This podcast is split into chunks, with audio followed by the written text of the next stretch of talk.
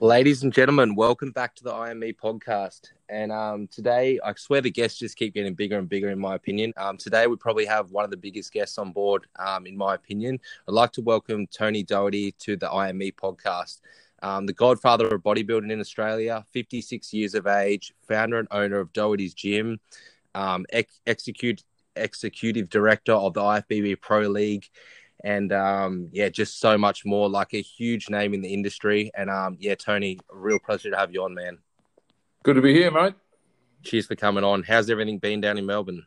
Well, getting back to normal. You know, it was uh, pretty tough for everyone with such a long lockdown. You know, with the gyms, we were shut uh, 29 out of 31 weeks, so we we shut for 13 weeks. Um, which was kind of good. It was a bit of a reset. We got to do all the stuff around the gyms. I think that you don't normally get to do, and then we were open for two weeks, and then we got, I think it was like 12 hours notice that we closed again. Yeah. The second lockdown was brutal, man. They said it's going to be six weeks and went for 141 days. Um, yeah. But it's everything's up and running now. Yeah. Um, we opened up well, sometime December, and uh, the first two weeks we could only have 20 people in at a time, which was, you know, hardly worth opening. But it gives us you know, a little bit of time to get some people in and. Uh, then they went from that to 150, and I'd been doing a lot of work, you know, with the fitness industry bodies and with the government, and sort of fighting like mad to get the gyms open. So I had a pretty good idea of you know what, what and when it was going to happen, and uh, but it's been awesome ever since. People really appreciate um, the fact that gyms are open again. Everyone wipes down the benches with the paper towel. And, you know, yeah, it's awesome. I think people are a bit more you know, a bit more cleaner around the gyms now. They know about all this COVID. well, know. I think that that a little bit more grateful, you know, because they realise yeah. that when you've had something taken off you, maybe that's when you start to appreciate it. So, you know, um, happy days, man. It's, let's just let's just hope it doesn't back. go back into um, you know, that lockdown. Let's just yeah. pray and um, yeah. I hope it just keeps running. about praying, man. If that worked, it wouldn't have happened in the first place. But yeah. um, I, I, I, think that you know we all learned a lot about you know what we're capable of, and it was it was definitely a tough year that no one would have seen coming. You know, we had to cancel the Arnold Expo, we had to cancel all the shows, we had to shut the gyms. So you know, I took a few massive hits in 2020. And uh, what's sort of funny is I think that everyone thought you know New Year's Eve we'll wake up in the morning, we'll have our lives back, everything will be better again. And of course, it's going to take a little time. It's not just going to just. It's not like the flick of a switch. I think we've got look, there's going to be no international travel for probably 12 months. And, you know, um, I think we're, we've just got to try and maintain, you know, social distancing and um, a lot of hygiene practices and this sort of thing so that we don't go backwards. Because right now, man, this is the best place in the world to be. You know, yeah, I talk to my, my partners and friends in the US pretty much every. Yeah, it's terrible over there. I've heard. Oh, dude! Like County alone is having 15,000 cases a day. You know, wow. um, one in five people that gets tested has COVID. It's out of control. And you look at the Great Great Britain. Yeah, one day last week they had 68,000 new cases in one day and 1,315 deaths in one 24 hour period. You stop and think, yeah. shit, that's more than we had in, in nearly a year in the whole country. Yeah, it's very so, serious. So, you know, I think we've got a great advantage that we're an island nation and people can't just cross the border, you know, in their car or their truck or, you know, skip skip their way through. You can't sort of row a boat here from anywhere. Um, so we're, we're, pretty isolated, which has worked in our favour. And I think overall, Australia's done a great done job. And, you know, I, I think now we just all wish we could be one nation instead of, you know, six six states and one territory with these border bans. I'd love to see us have a policy that applies for all of Australia, and you know, and and to be able to just at least travel within our own country. Yeah, I totally agree with that. Um, do you want to tell the audience just a little bit about yourself and how did you get started into the bodybuilding, the fitness, um, all that kind of industry? Oh man, when I was a, a kid, you know, I I was probably 14. I was watching TV one night with my dad. It was one of those sort of variety shows, you know, those nighttime shows. Was Don Lane or Mike Walsh or something, I can't remember. And um, this guy came on, you know, and started flexing and talking. He seemed really confident and caught my eye, and it was Arnold. So I sat there and I'm, I'm like, hey, Dad, what's that? And he goes, it's a bodybuilder. And I said, how do you look like that? And he goes, well, I guess you work out and go to the gym and learn about eating properly. And you know, this and that sort of thing, and research it a bit. And he was promoting a book called The Education of a Bodybuilder. And I said, look, I think it was 14. I'm like, all I want for my birthday, Christmas, whatever it was, is that book. And I read it and read it and read it till it fell to pieces. And I kind of had this um, light bulb moment.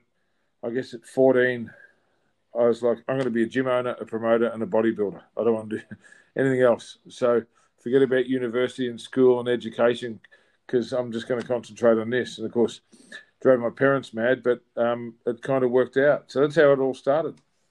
Yeah, interesting. And like, look what it's led to now, man. Like, it's, you know, I bet you they didn't think that, and I bet you probably didn't think you'd get this far in the, you know, the world with all of it. But yeah, well, kind of uh, people always say that. Oh, I bet you didn't think you'd go this far. I always dreamt really big. Like, so you you had the you had the dreams and the goals to be where you're at today.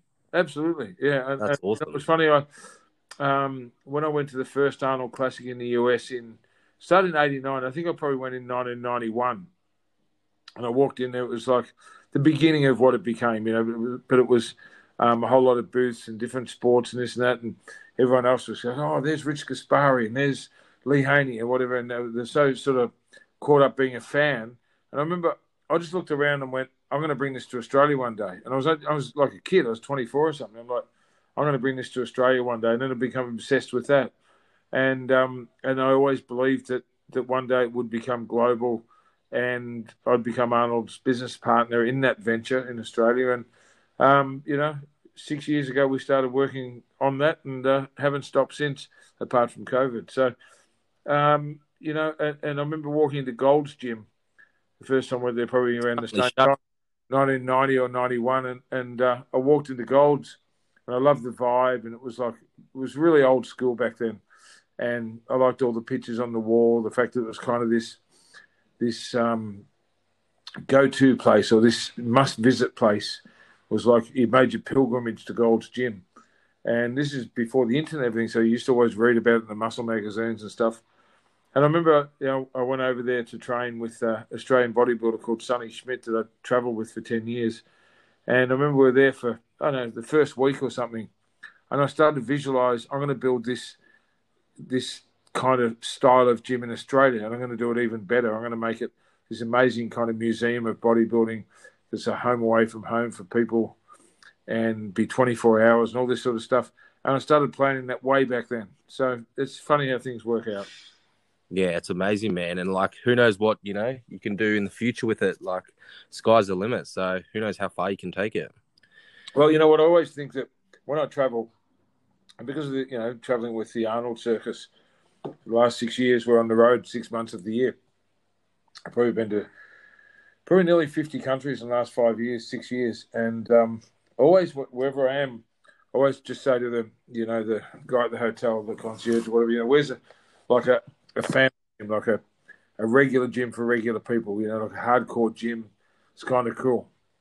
A yeah. lot of cities don't have those. So there's fitness first down the road, or there's this or that kind of virgin something up the road. And I'm no, no, no, no. So it's not what I'm looking for. I'm talking about where do all the, you know, all the street people go and all the big people go and all the people that nobody wants. That five percent of people that no one wants. Where do they all train? And a lot of cities don't have one. So I always say to people, every city in the world needs a Doherty's gym, whether it's called that or not. So I, would love to um, get to the stage where we get like a licensee in all the big cities in the world, and have that you know thing not too far from the city or not too far from the airport where you can land somewhere and say, "Where's the nearest Doherty's gym?" That'd be pretty cool. We definitely that. In saying that, where if you were if you were to open up the next Doherty's gym in another state, where would be your first pick? Um, uh, probably I wouldn't do on Gold Coast, but I might do Brisbane. Like, um, I've had a few um, guys wanted me to do a gym up there with them. So I've got I've got one in Perth, which is our first licensed one, where I don't own it outright. You know, we we um, we basically um, partnership with with the branding on it, and they pay like a license fee to be our partners there, and they have the same values we've got. In fact, it's like I've seen you training at Brunswick. It's like a mini Brunswick. It's just like Brunswick, but a bit smaller. All the same pictures and same vibe, same same no bullshit approach. Great partners over there. So I've had a, a, few guys approach me from Brisbane and Sydney, and I think um, Brisbane, like somewhere in the valley or something, it could go really, really well. Yeah, I totally agree. I, I wouldn't stop you uh, um, bringing one up here. I'd definitely be training there. Yeah, for well, yeah. Then I've just got to find the right partner, one that can afford it, two Yeah. that understands it's it, it's it's a long game. You know, when we're not like a cash flow gym. Like a lot of people say, oh yeah, but I could buy an anytime fitness license. I could make this much, and I could have a passive income. I will go do that. Yeah, But if you, if you want to have a gym where you just can't wait to get there every day and you look forward to it and you love your life and you want to buy, I guess, rather than buy an investment, but to buy a lifestyle, that's probably what, what we offer. So, yeah, I'm in no hurry to do that. I've, I've never kind of tried to market it or anything. It's just a case of the right people come come along when they're meant to, and that's that. And in Sydney, I've had quite a few offers in Sydney, but every time I've had one, there's probably been a dozen of them that, you know, within the second or third conversation, I say, oh, and wh- when we um do our Sydney one, we want to do group fitness and child minding. Like, whoa, whoa. That I want to bring to- it back. You're talking to the wrong person. There's, there's a whole lot of other franchises out there that, that involve that. We don't involve that. We do weights, cardio, boxing, coffee. That's it.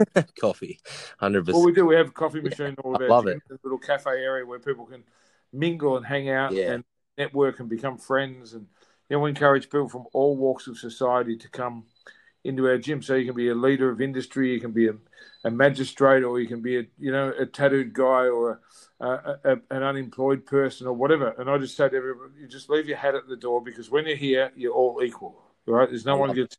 You got to put your weights away. We don't take shit from anyone you know, behave, be respectful, be nice to people, and then when you're finished, off you go, and uh, you'll be better off for it.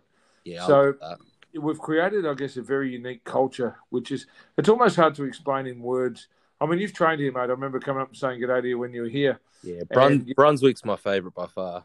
Yeah, Mine too. You know, it, it's it, it, it's a really magical place. It's um, it's it's it's become a destination point for so many people, not just in bodybuilding, but in sport. In you know, people that follow me and become fans and this and that sort of thing. They now make their pilgrimage to Doherty's Brunswick, like like guys like I used to do to Gold's Gym in Venice, you know, thirty years ago. So it's it's, it's pretty cool, Jax. It's um, yeah, you know, the amount of people say to me on the daily, you know, this place is something about it. I'm like, yeah, there really is. You know, we um, even just think um, even just all the pictures, you know, on the walls and that man, like it's just totally unique. You know what I mean?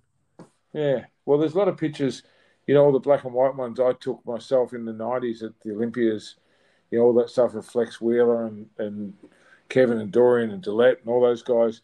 There's no other gym in the world with those pictures. And I know that because I took the shots. So, um, you know, it's, it's become a little bit of a historical place and uh, a lot of atmosphere and a lot of reminders. And I think just a cool vibe, you know, we just, it's, it's, it's like we have the unsaid um, no dickhead rule, you know.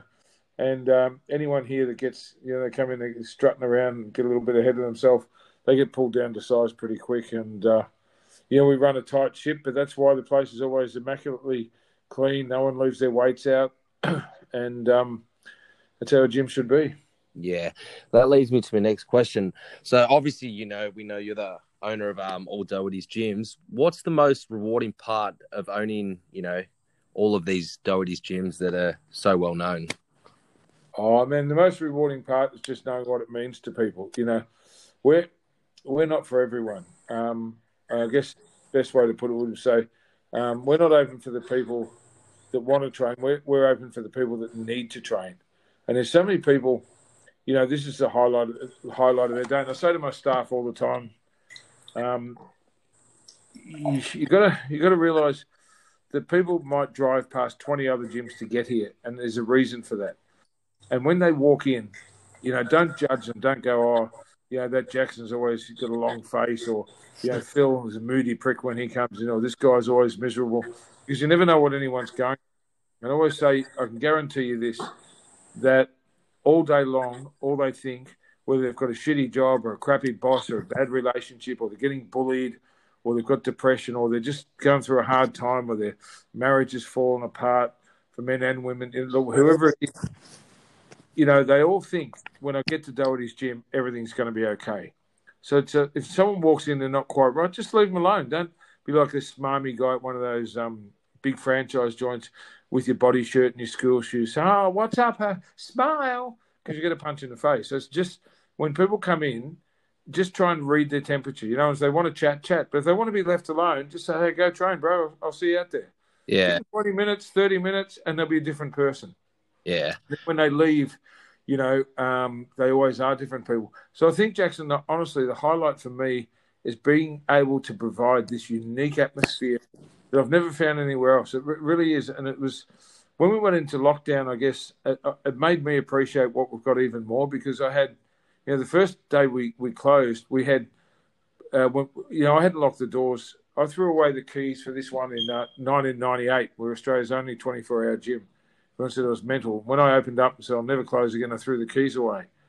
And I actually, the, the day of lockdown, I had to get a locksmith in to make new keys, put new barrels in the doors. And um, it's a funny story, but you know, when when we were doing that, and, and, it was 12 noon, I remember the Prime Minister said all gyms have to shut at 12 noon on the Monday, and you know about eleven thirty, you know people started to wind up and finish their workouts, and there's people crying, like sobbing on their way out, going, "What am I going to do? This is my life." And I'm like, "Wow!" And I got so many messages from people over the break um, that said, you know, they're not coping so well without being able to come here. It's so much a part of their life. And then I saw people, you know, a couple of kids um, with that have got mental illness. You know, one's a severe schizophrenic, another one's bipolar or just super depressed or something. And what keeps them on track is their exercise, their daily fix of Doherty's gym. You know, and there's one one young guy that comes here and and um, remember it was the second lockdown. I heard a knock on the front door. I was renovating.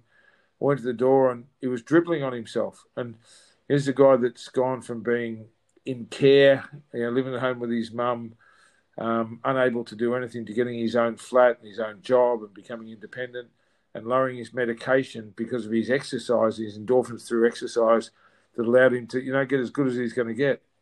And when we're locked down, man, they just upped his meds so high that he hardly recognised He was like dribbling on himself. And, you know, I saw yeah. a couple of people in the park, you know, doing laps of the park, and they're in that kind of robot walk um, because they were just so medicated without exercise, without going to the gym and getting their, you know, fix on their own terms it was kind of heartbreaking, but it also made me very, very grateful that we can provide what we do. So it's a long answer, but it's to me, man, that's the highlight. It's the people. It's the people I get to meet and hang out with, and it's great being who I am in the industry and everything else. But really, I've worked in gyms since I was 21. I've never had a day where I've gone, oh shoot, I've got to go to work. I can't wait to get here every day. I say to people, you know, if you love what you do, it's not like work, and you're the luckiest person in the world. So, um, I'm a big believer in that. Like you got to, yeah, it just it's a whole different theory when you you love what you do, and everyone should love. Like they should be doing what they love. Do you know what I mean? They shouldn't be doing something they wake up and be dreading each day. That's not life. In- it's a funny thing. There's you know, been surveys done. I remember Arnold telling me that when he was governor, they did a survey in California, and the figures were something like 75% of people hate their job and hate their existence. That's hate. It's crazy. And the next 20%, they kind of like it and they deal with it, but mm, that's, you know, that's about it. And 5% of people love it, where they just go, wow, I get to do this shit every day. So I try and encourage people. And one thing uh, you, you, may not know that I do, I do a lot of um, motivational speaking. I have a, a traveling speaking circuit called Relentless Momentum. Relentless means never, never stop, and, and, and momentum means never quit. So I, always try and encourage people that, and it's the thing that always comes up. I'm like, what are you waiting for? You've got one life. It's gonna, you know, you'll be putting putting off doing what you want to do. You'll be procrastinating. You'll be making excuses, and in one minute, five years has gone by. Yeah. And and a lot of people say, "What's your greatest fear?" Like you've seen on my Instagram, I do these questions every week, and I often get when I'm doing my seminars or my questionnaire, "What's your greatest fear?" And it's a very easy answer. My greatest fear is to die with regret. And when I do my seminars, I always say to people, listen, just just shut your eyes for a minute. Just imagine now, you know, you're at the end of your time. You know, you're on, on your deathbed, and we're all going to die. Like tomorrow, you'll be one day closer. You, me, everyone. Yeah. And it gets a bit dark, but I say to them, you know, do you want to look back at your life and think, shit, I wish I had taken more chances. I wish I had, had have had bigger balls. I wish I had have believed in myself. I wish I didn't listen to other people that tried to talk me out. I wish, I wish, I wish. Or do you want to look back at your life and go, wow, you know, what a ride. I could not have fucking packed more into that if I tried. So I think that's what motivates me more than anything to say, well, we do have a choice. And I always encourage people to say, find what, find something. And they go, well, how do you know when you found it? And I always say, well, you know, when you find something that wakes you up in the morning, that keeps you awake at night, that makes you forget to eat and all other kinds of crazy things, you found your passion. Go for it. Yeah. In saying that, why? Obviously, you said about seventy percent of the population doesn't. They hate what they do. So, what? Yeah. Why are they? Why are they afraid, or why are they scared to make a change? What? What's that thing? Why aren't people doing what they love? Well, I, I think the psychology of that is um, that, that they're, you know, they're scared of change, or they're conditioned um, to sign up for security. You know, to have job security, to have a safety net. You know, like I got a lot of shit when I was a kid because I didn't want to go to university. I didn't like school teachers, all this kind of thing. You probably weren't much different, and and I, I was strong enough to go, yeah, thanks for your advice, but I'm going to do it my way. But most people, you know, it, it comes from their upbringing, their parents, and their conditioning, what society expects. And you know, as I said earlier, when I was 13 or 14, I made a decision to say I'm not buying what you're selling. You know, I was a really smart kid, and you could be a, a criminal lawyer, you could be a surgeon, you could be, you know, anything. You've got this, you know, ability to speak. You could be a politician. You could do. Why are you going to, you know, do this? I said because this is what's going to make me happy. And thank you, but I'm not buying what you're selling. I don't want to work in a bank. I don't want to work in a little office, um, you know, in a in a box with a fluorescent light and, and have to clock on at whatever time every day. Life goes by too. I just knew right really early on that that wasn't for me, and I think most people you know, they, they they're conditioned to believe that stuff. You know, and when people ask me, Jackson, I always say there's three things that stop people from achieving what they really, really want, and it's it's fear of failure, which we all have. And you know, I've met people around the world at the top of the game in all sorts of industries, billionaires and movie stars and you know, elite athletes from so many different sports, you know, from the Chicago Bulls to Tiger Woods to all the pro bodybuilders I've trained with and you know the strongest people in the world and all this sort of stuff. And even they have self doubts. So people think, oh, because I've got self doubts, I can't do anything. No, you're in the biggest club in the world. And the second one is fear of failure. Everybody's so scared. What if I fail? What if? What if? What if? And this comes from your conditioning and upbringing as well. And the third one is worrying about what other people think. They go, oh, you know, but if I get a tattoo, you know, my auntie Maureen won't like it, or if I if I get a motorcycle, my mum won't approve, or if I if I go out and work on my own in a mining community for two years to save money to open my gym, uh, they'll think I wasted their time at university. It's always this condition of worrying about what other people think. So it's it's it's it's um, self doubt, fear of failure, and worrying about what other people think is what holds us back yeah, I can 100% agree with all those. Um, 100%. But, you know, without failure, I don't believe you can ever succeed. Like, you need to go through times of failure to come out the other side. Uh, oh, absolutely, dude. I, you know, and this is what I, I, I, that's why I try and keep my stuff so real. Yeah. Because, you know, I'm a mess and I've failed so many times at so many things that I don't need to lie about. And they just say to people, shit, I, I stuffed up this so badly, but I'm still here and I'm still kicking and I still get up every day enthusiastically and I don't beat myself up you know, when I fail, I try to try and learn from it really fast and go, well, fucking don't do that again.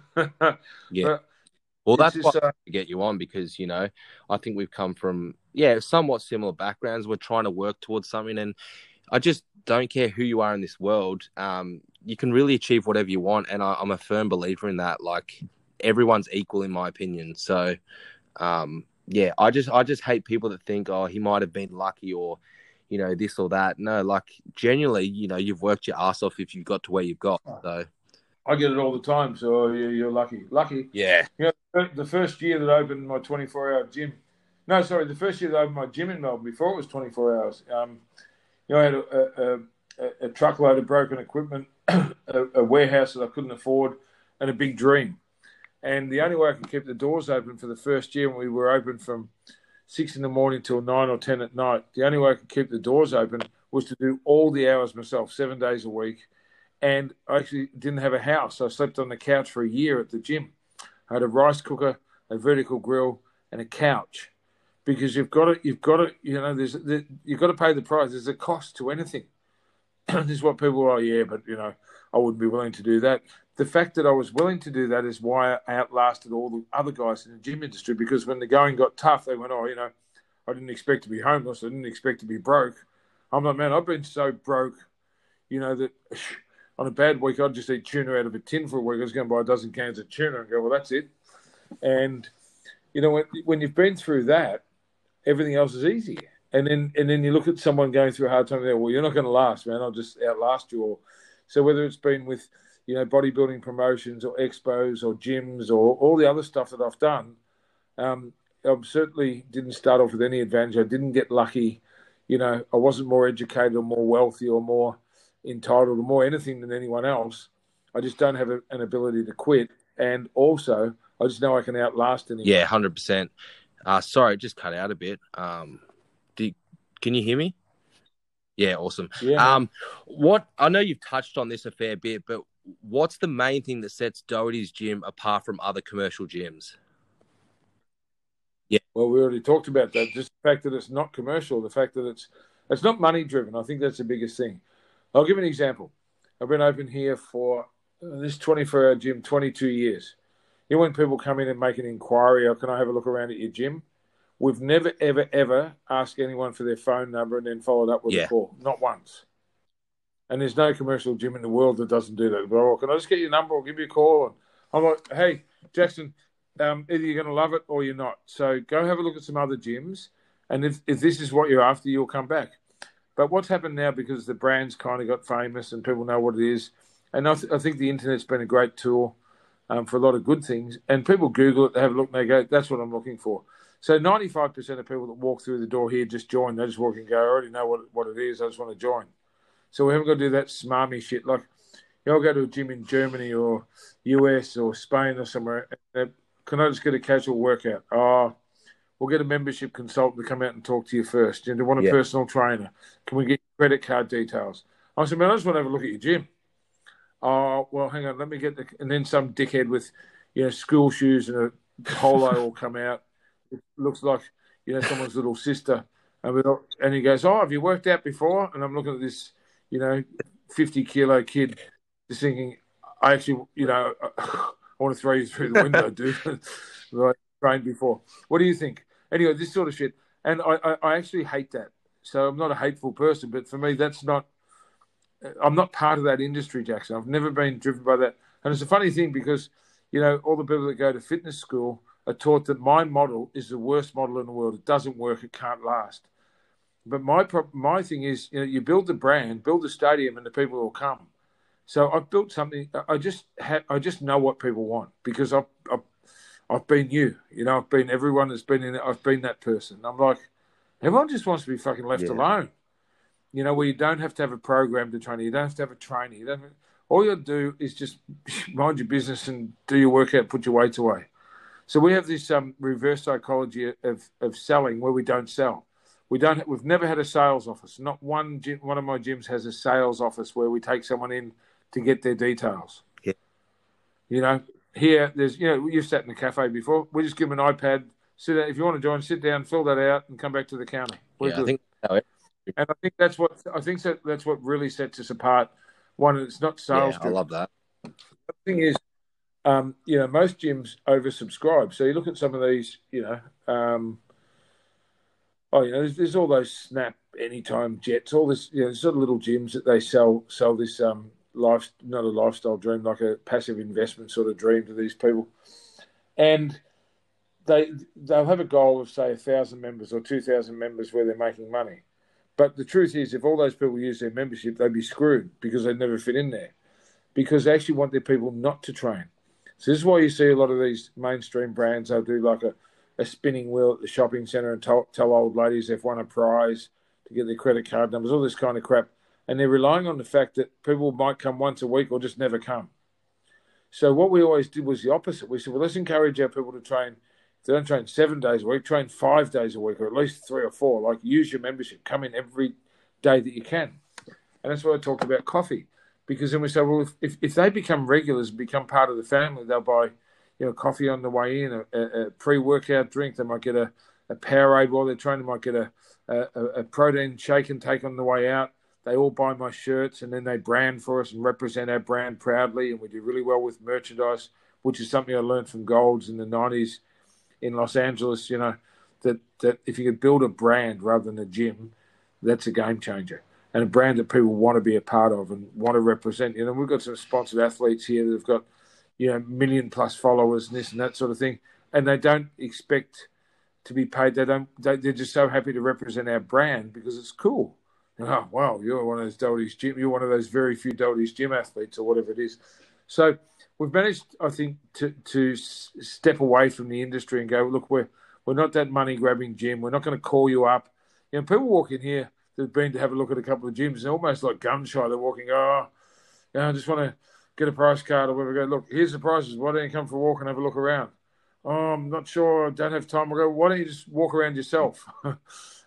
We're not going to bite, you know. And then I usually can make them laugh all the stuff and just sort of just make it very, very unassuming. Go, look, what we'll do, we'll take you through for a look. And if you don't like it, you're not obliged to join. We don't even want your phone number.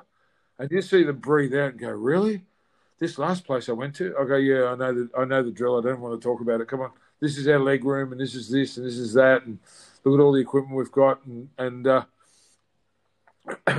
simple is, man, they they love it or they don't. And if you read in someone's eyes that they don't like it's not for them, you go, this may not be for you. Why don't you go and have a look at, you know, like a YMCA or a, a Fitness First or something, because I think it'll suit you a lot better. Or they come and say, oh, if you had classes, just, we're never going to have classes. This is not yeah. what we do. So, you know, we're the gym, I guess, to summarize all of that, we are the gym for the 5% of people that no one else wants and then all their friends. Yeah, well, no, you've definitely built a you know a great. Yeah, I like Doherty's. I think it's one of the best. So, um, just keep going about it. Keep doing what you do, man. Um, I've got a few questions here that I think the audience like. Who who is the hardest person you have ever trained with? Hardest person yeah, I've ever, ever trained with? Pro, amateur, whatever it may be. Um, Oh man, it's a hard one because there's different sorts of yeah. hard. You know, like I probably have to say, you know, Sonny Schmidt, I trained um, with him with him like every single day for three or four Olympias, and you know, he's the one that taught me the ability of of of, of uh, really intense training where we do 40, 50 sets per body part day after day after day after day, seven days a week for That's three months. You know, so I think that, that sort of high performance for long time, high volume, high performance over a long period of time. Probably yeah. Sonny. Um, and a lot of the other guys I haven't really trained with them. I've been with them when they've trained, or I've, you know, um, uh, interviewed them or talked about their workouts. And of course, you look at someone like Ronnie Coleman. I never trained with Ronnie. You know, I watched him train. I even made yeah. videos with him of his training and interviewed him a hundred times. But um, of the regular training partners I had, you know, there, there, there's a couple of guys that nobody would know. There was one guy that we used, I used to train with. We did this kind of odd lifting. He was just the strongest guy, and we'd we'd Google these weird exercises. So I become really good at um, for example, reverse deadlifting. So you put the bar behind your legs They're instead hard. in front of your legs. yeah, and I could do five plates for reps um, with the bar behind my legs, but I couldn't do it in front of my legs. It was just I just you know everyone has these weird things, and then we come up with this one he had he had a couple that I couldn't do, and I had a couple he couldn't do. But I got really good at one arm snatches, where I'd use an Olympic barbell, you know, where the, the Olympic lifters snatch it up, where they don't do the clean yeah. press, but the snatch. And you know, I, I, was I was snatching a plate and a half with one hand, and then balancing it above my head, um, time after time after time with both sides of my body. And then my buddy that I trained with back there, his name was Shane he did this thing. I think it was called a Hacken Hacken break, Hacken something squat, and basically we'd start with the bar on the ground, right? No squat rack, and you'd have to lift up one end of the bar so it was standing straight up and down, then get in under it sideways, flip it up onto your back, do a full squat, then poke one end of the bar back into the ground, lift it over your head, and put it down again. And he he, he was doing, I can't remember, it was like three and a half plates aside um, from a standing start and getting it onto That's his incredible. yeah, just crazy shit like that, you know. And, and uh, I remember he used to shoulder press, you know, three, four plates out of a rack and just explosively throw it in the air and this sort of stuff. And then you know, we had these things called a oh, Turkish oh, get up. Yeah, yeah, you lie on the ground, but but with a barbell, not with people doing with kettlebells. We used to do it with yeah. barbell. Gee, lots of different. You know, so yeah, so that, that was another kind of really hard training partner that I had. But there's been a few over the years, and and, and I've trained a lot of fighters and different stuff for different activities, and each in their own way have, have, Yeah. been incredible. If you could spend a whole day with one famous bodybuilder, uh, current or past, who would it be and why? oh well, I've spent a day with every single bodybuilder Oh, so you've, ever you've heard done of. it all. Yeah, man. I've, I've you know, I've, Put it this way, from- then: who who was your Shit. favorite to spend the whole day with? Oh man, that's a hard one too because you know I've got different friends for different reasons. So my best friend in all bodybuilding Yeah. is Chris Cormier. You know we've been we've been best buddies since 2000. You know we've picked each other up out of some gutters and we've helped each other through a lot of life stuff. He's like my long lost brother. So you know I love Chris. He's one of my favorite people in the world. You know, and I'm close with a lot of them. Um, you know, I got really close with Kai Greene. He's probably the most interesting and smart and talented person I've ever met. And then, you know, um, I've had you know, a lot of people don't like Phil's attitude, but they don't get to spend the time with him that I've had, where he's a really funny guy and he's into cars and high performance shit and stuff way outside of bodybuilding. So that's interesting. And then when I travel, you know, probably my best mate, you know, on the circuit, you know, at the Olympia and the one I hang out and just always love hanging out with is Jay Cutler. And Jay, when he was competing, was so serious we didn't realize he even I've- had a personality. I've-. And man, he's awesome. Like, you know, through this COVID thing, he's checked in on me every two weeks without any prompt. I just get a WhatsApp message, hey bro, hey bro, just checking in to see you're okay. And that's a friend, you know? You know, so I always stop and think if bodybuilding disappeared, who would I still be friends with out of all those guys? And and and they're probably the main ones. I've heard nothing but good about Jay Cutler. Um, and you know, even personal experience um, when I was in Doherty's gym. Obviously, I'm a nobody, but he still come up, gave me his time of the day, had a chat, um, and I just thought it was awesome. So yeah, Yeah, yeah. And uh, and and Chris Cormier, he's one of the most knowledgeable trainers. So anyone listening, if ever you get a chance, you know, right now I can't bring him out. I was just talking to him yesterday, but um, he'll be back here training clients w- when he can. And if you get a chance to train with someone like that, take it because you'll learn more about movement than anything else. You know, I've just started doing clients again after well, I couldn't for the last six seven years because I've been traveling, and um, and I've been getting like one or two clients every single day, and I charge five hundred bucks a session. But it's, it's two hours, but you'll learn more. And someone said people get you know a little crazy about putting a value on- things. I, I think okay, so if you pay a trainer hundred bucks, and he hasn't got a clue what he's doing, he doesn't even knows you've got your head in the wrong position, or you're doing your side raises completely wrong, or you don't lock your arms out when you do tris. I could go on all day, and you pay them five times a hundred dollars. That's a waste of five hundred bucks. You do a session with me, and I will sort your shit out, and you remember it for the rest of your life. So a lot of the clients I get are uh, actual trainers, and they're like, "Oh, you know, I don't want my clients to know I'm coming here, but I want, to, I know I need to upskill because I actually don't know what I'm doing." They don't say that, Yeah. that's what they're saying.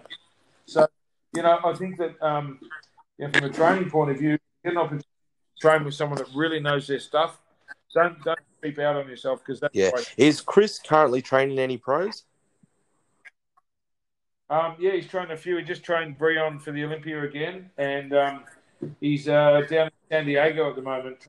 I can't remember the name of the gym, but he's in San Diego. And uh, fortunately, San Diego, things are still open. The rest of California is bad, particularly um, LA. County. But, yeah, man, Chris is Chris is a he's just a cool Yeah, dude. I've heard that. You know? Your 2021 Mr. Olympia winner prediction.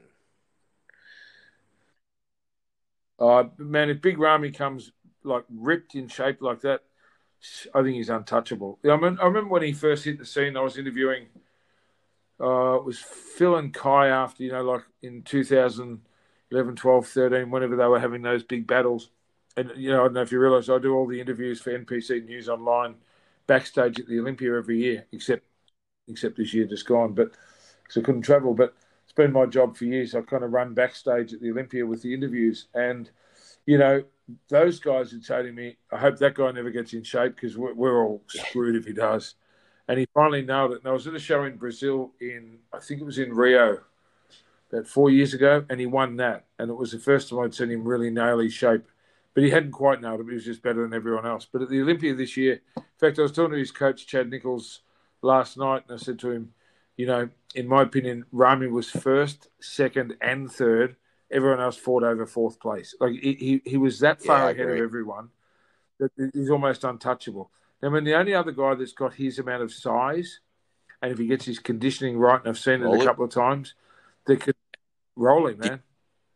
And that's the other guy. Hey, that's the other guy I love hanging out with. See, I hate mentioning this because I always forget someone. Roelly's one of my other best friends in the sport, man. He he's him and him and William Bonac are classy dudes. You know, um, both him and William, uh, when they turned pro, you know, no one really wanted to give them a start or anything else. So I brought them in to do the Australian Pro or the early Arnold, whatever it was, and both, gave both of them their first chance. And Roelly tells everyone, this guy, Tony, Tony Montana, he calls me, he goes, he said, he's the first guy ever to believe in me. Awesome. You know, and and Bonac, that's why people say, why would William Bonac come out and do the Australia show when he just won this and this and this? It's because he's he, he's he's got his loyalty straight. He says, Tony, I'll do anything for you, man, because when no one else believed in me, you did. So I've got, you know, I guess a good reputation with the pros because I look after them really well. And even Dexter, you know, Dexter can be hard work when he's dieting, man, but mad respect to him. I've been on the road with Dexter for 20 years. And, you know, he, he did my Australian Pro and Arnold more than anyone. He came out here, shit, of the 20 years that I did it, I think he competed 12 times or more.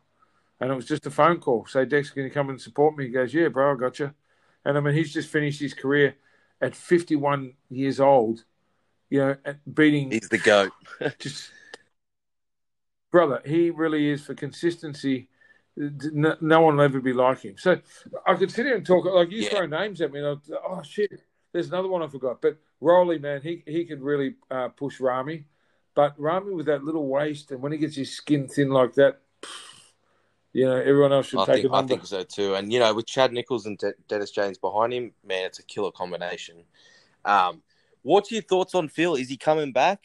Um, and I don't know, man. That, that that's a question you have to ask Phil. I, look, I think it's great Yeah. that he did, but the fact that you know he wasn't it wasn't the best Phil Yeah. we've ever seen. I think the best Phil we ever saw was that you know 2010, 11, 12, or 11, 12, 13 sort of era, and I don't think he's ever really like. I think his first two, three Olympia wins, unbelievable, and then you know he's never had that same kind of 3D sucked in skin conditioning. I don't think since then. I mean, yeah, look, he looks great in some poses still. I mean, his, his rear double biceps is still the best in the business, but he's not getting any better. He's over 40. Um, so I, I wouldn't, oh, how can I put it? I wouldn't like to see him get Yeah. beaten again. You know, he's a seven time Olympian. He's one of the greatest I've ever seen, one of the greatest I've interviewed. He's the most competitive person I know. He would hate, he hates getting beaten. So that would eat him alive. So I would suggest that um, we probably won't see Phil on stage again. He always said that the Australian Arnold or the Australian Pro would be his last show. He'd always come out. Yeah, that'd be here. awesome. But obviously, you know, well, because COVID's changed our world, I just don't know. But I promise you, you and anyone listening, I will ask him. I'll remind him. Phil, promises promise Yeah. a promise. Bro. With the with the gut issue, do you believe that's reversible with um the gut issues, or not just on Phil, but in general, or do you think that's Oh yeah. I mean, look at Roelly when he went to Kuwait and put on all that size. He put on like seventy pound in two years, and he had the worst gut yeah in bodybuilding. He bought that back in like in two thousand. What, when did eight two thousand eight? Like two years. No, not eight. No. No, no, no, no, no. It was only he won one of the Arnolds. It wasn't sixteen. It was seventeen or eighteen. Anyway, um, he he he had the smallest waist Yeah. on stage. Like once he worked out how to bring that back in, he certainly did. You know, so I don't. I, I think this is all just internet talk about the gut, this and that. Yeah, these guys are so big they carb up too much, or they put on too much size too quick, and then they work it out. You know, they work out shit. I'll take this product. It makes me bloated. If I don't, Yeah. I look way better. You know, and some of the guys I think always look best. You know, like in their first win. It's like it's like music. You know, sometimes someone's first album they never quite recreate Yeah, I agree.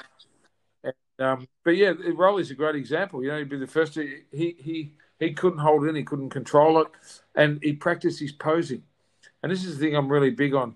And you look at Ramy. At Yeah, held his poses.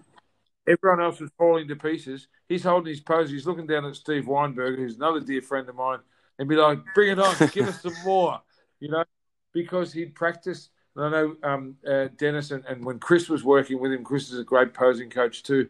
He'll make you go through those poses 50 times and hold them for a minute each. So that when you're on stage, and this is where I think, you know, someone like Phil, for example, he's so good when he's in shape, he probably doesn't put himself through those kind of paces because he doesn't have to. Like I remember that year in the Olympia, it was like 2013 something, and they, they brought them out for the um, confirmation round at the end and before they even hit the first pace, they're like, Phil Heath back in line. Yeah, he'd crazy. already won. you know what I mean? So whereas whereas Ramy, he's always ready to fight, and I, I love that this year. Where man, he, would still be posing if they'd let him. yeah. yeah. And I'll tell you how he's another great guy. How humble Ramy is. So I waited two days after the Olympia, and I sent him a message on WhatsApp. You know, just saying how proud I was and how happy I was for him. And um, man, he, he sent me back the, the most beautiful message, you know, within hours. And he, he was, and I said, man, I'm so sorry I wasn't there, you know, because we always talked about how I'd get to interview him when he won the Olympia. And I said, I'm so sorry I wasn't there to be part of your victory. And he, you know, he called me back. He said, Mr. Tony, the only thing missing from this Olympia was you. And he, he was crying on the phone when he said yeah, it. And. I thought, yeah, man. I, I, love humility. I like people who, who are genuinely humble and don't just do it for the show or for the cameras. And Ramy, man, he's never been any different from the day I met him. He's another one that just backs me all the way. In fact, 2020, when I cancelled the Arnold, um, a week before we got told we had to cancel, he had to leave Kuwait to get to Dubai to get out here. It took me, I spent, uh, I think it was 2600 bucks with immigration lawyers to get his, his uh, visa into Australia and we finally got the visa. And uh, he said, um, "All right, I'm going to go from Kuwait to Dubai." He said, "But if things close up over there," he said, "I can't go back. I have to get the last flight out of Kuwait to be able to come and see you." This is after he'd done Columbus and everything. I said, "Well." I think we're going to go ahead. We're good. So I bought his ticket last minute. You know, spent all the money getting his, his visa sorted.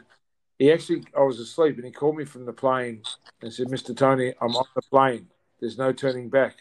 If I go to Dubai and I can't come to Australia, I'm here for 30 days. I won't see my wife and children for 30 days, but I'm willing to, to do that for you and for the fans in Australia to take the risk. And I woke up the next morning and got the confirmation that I had to cancel the show, and he was already in, in Dubai. Yeah, I think I heard that on Dave Palumbo's. So, um... Yeah, man. I mean, that's class. He backed me all the way. He never complained once. He says, "Not your fault, Tony." He said, "I know you did." You had integrity in everything you did with this, and you know it is what it is. God bless you, and yeah. we're good. And we never talked about it again. Now that's a classy fucker. Who else would do that? Imagine an American in that position. Oh God, they want to sue you. They, they tell everyone all this bad shit. And this is a problem, mate. You know, you get a few people make stuff up and try and make promoters look bad, but for the most part, you know, we put everything on the line every time we do a promotion, and the athletes love us and respect us for it. You know, and when I first started doing the Australian Pro in 2001, man, I didn't have any money. I didn't have anything. And everyone said, you, you won't last one year. But the advantage I had from traveling with, with Sonny and with a lot of other Australian bodybuilders is I saw how bad the athletes got treated and taken for granted at a lot of shows, you know, where we'd fly to a show in upper state New York, we'd fly to a show in Chicago, whatever. And you'd get in the middle of the night, be no one at the airport to pick you up. You're in a you know, huge city in the States and, and there's no way, and you have to get your way to the airport, and then there's no restaurants open, there's no food available, there's no athletes menu, and you get into the hotel, and the choice at night's like uh, a burger, a club sandwich, or pasta, and and you're with an athlete that's dieted for 20 weeks for this show, and all this kind of thing. So I made this sort of promise to myself and the athlete. I said, if I do the Australian Pro, I don't have the money, and it'll be the lowest prize money in bodybuilding, but I'm going to treat these guys like rock stars. So I made sure everyone always got picked up at the airport. I always paid for everyone's room, even the up and comers. And like even now, if you're a pro and you go to do a show, you're expected to pay your own hotel room because you're a nobody. And if you're the top tier guy that's selling the tickets, the promoter might do your deal. So look, I'll take care of your flight and your room. So what I did from day one was always paid for everyone's room. And then when they got here, I just had a shit ton of food ready. So the early days we used to do this barbecue and my brother would come and help me cook, and my dad.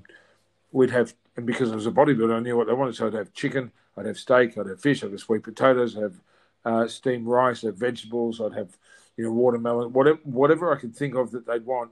And we'd go to the airport, we'd pick them up, they come straight to the gym, and here was this this like buffet of, of clean food because it was always three four days before the show. Then instead of putting them in hotel rooms, I'd put them in apartments, you know, self-contained apartments with ovens and fridges and all that. And then I'd leave a hamper of food in their apartment, and I'd leave fresh you know, meat and eggs and stuff in their fridge. No, no one in the world does this. We don't get this at the Arnold. We don't get this at Olympia. You're a freak. And so I thought, okay, I'll get better at that. So that was my strength. And that's when in the early days it was Chris Cormier, Dexter Jackson, Dennis James, who go back to America and go, if you ever do one show, they go to Europe, they go to FIBO in Germany, so you ever get a chance to do one show, go to Tony's show in Melbourne. You see how you're meant to get looked after. And then at half time in the early Australian Pro, we after the pre-judging, I'd put them all out in the foyer with tables to sell. Remember, everyone used to sell the eight by ten photos. But then I'd jump up on the tables and say, "Come over here, ladies and gentlemen, meet this guy, Dexter Jackson. is going to be the biggest star in the sport one day." And over here, we've got the legend Chris Cormier that run over the other side and jump up on the table and say, "Markus Ruhl's here, the biggest freak in the world," and they'd sell more photos and more merch in Melbourne than they did anywhere in the world. And of course, this is what built my show, Jackson. It went on to be the third longest running show, only after the Olympia and the Arnold. You know, and everyone said you won't make it to the second year or the third year. I'm like, yeah, I'll I'll lose some money for a couple of years, but it's never been about money. I I, I wanted to promote bodybuilding because it gave me everything, and I love pro bodybuilding. And I've emceed all over the world and interviewed all over the world. And I, I want to bring this to Australia and it become a, a, yearly fixture. I've got guys that went to every one of it, every one of those shows for the whole twenty years, and of course it became FedEx and it became the Arnold. But to me, it was always the Australian Pro, and I, I can't wait to do it again, man. You can you can hear in my voice. I get excited just yeah, and that's what it. I love about it. You know, you got the passion for it, and um, that's what sets it apart, in my opinion. I did have a few other yeah. questions, but I think I'm going to wrap it up and you know, I'd even love to get you on for another segment. There's so many topics we could talk about, but yeah, well, man, next time yeah. let's play this one, and then just one out there listening. Shoot That's... Jackson a question you'd like to answer, and it doesn't have to be just bodybuilding. It can be anything about life or motivation or going through a hard time or whatever. Or go to my Instagram. I do questions twice a week. Tony Doherty Oz. Give me a follow. Um, and and you guys support Jackson because he reached out to me to come onto this show, and and you know two or three times he asked me, "Come on, bro, come on the show." So I really appreciate you having me on, Jackson, and you're always welcome down in the gym. You'll be on our guest list always when you come to Melbourne. And uh, with these borders opening, mate, hopefully. Yeah, I think I'm going to be coming down next month, to be honest. But um, honest to God, Tony, it was an absolute pleasure to have you on board. Um, you you are an icon, and I mean it. And um, a lot of people do look up to you, and I know you know that. But um, for everyone listening, could you just obviously leave your socials again um, for everyone listening? Maybe how they can contact you. Um, do you off uh, Instagram. Honestly, easiest way yep. for me is Instagram. I, am on Facebook as well and all that other stuff. But um, I, I, for some reason, I hate Facebook Messenger. I don't want to put my number up here because I don't always get to answer the phone. So it's just Tony Doherty, T O N Y D O H E R T Y O Z. Tony Doherty. Awesome. And I'll leave that in all the um, links on the socials. Um, for everyone asking, do yeah, you, I know you mentioned that you do do um, PT sessions. Do you currently still do that or not? Yeah. Yeah, yeah. I'm back doing it in December, and um, I've just started back again this week. In fact, so if people so, want to contact you, uh, just give you a direct DM. Just give me a DM on Instagram, and just if they put their phone number there, I'll, I'll text them and and uh, or give them a call and say, right, um, when do you, when do you want to come in? What are you after? I don't always talk. Normally, I talk to them for five or ten minutes on the phone, so I'm kind of ready with what they want. But what you know, my specialty pick a body part that you're not feeling or you know you're getting wrong, you've been dancing around for years, and let's fix it. Let's let's work on on, on correcting your form, getting your mind into the muscle, and make sure you're not wasting yeah, your time in the awesome. gym. Awesome. Thank you so much, Tony. Just before I let you go, what is your favorite quote to the audience? Um, I'm going to give it to you. One sec. Hang on. Can I go on to notes for me? One sec. I, I want to get this yeah. right because really, this to me is cool. Hang on, one moment. Just keep keep chatting for a sec, there, yeah. brother. I'm going to find it. It's a quote. It's a, vote, a quote by um, uh, Vincent Van Gogh. Oh, I think I know what one you're talking about. We're ready. Ready? Audience is ready. The fishermen know that the sea is dangerous and the storm's terrible, but they've never found these dangers sufficient reason for remaining ashore. Again, the fishermen know that the sea is dangerous and the storms are terrible, but they've never found these dangers sufficient reason to remain I love that ashore. one. I, I've never heard that to be honest, but um, You got another one from Tom Waits. You have to risk something that matters. that's matters. true. That's I can hundred percent relate to that. Yeah, awesome. Um, Yeah. Got a few. Yeah, I don't Oh man, I love a quote. And for all the listeners out there, that's what I'm going to do. Is we're going to see how this one goes. I think it's going to go well, but um, we will leave a question up if you want us to do a segment two, and um, we might just do a listeners questionnaire and um, just run them through you, Tony. Done. All right, and here's one One- from me: be regular, be regular in your diet, so you can be violent and original in your training. I love Tony it. The Doherty. Godfather himself. Thanks for coming on, Tony, and um, I can't wait to get this live. Yeah. All right, send me the Cheers, link. I'll put it up.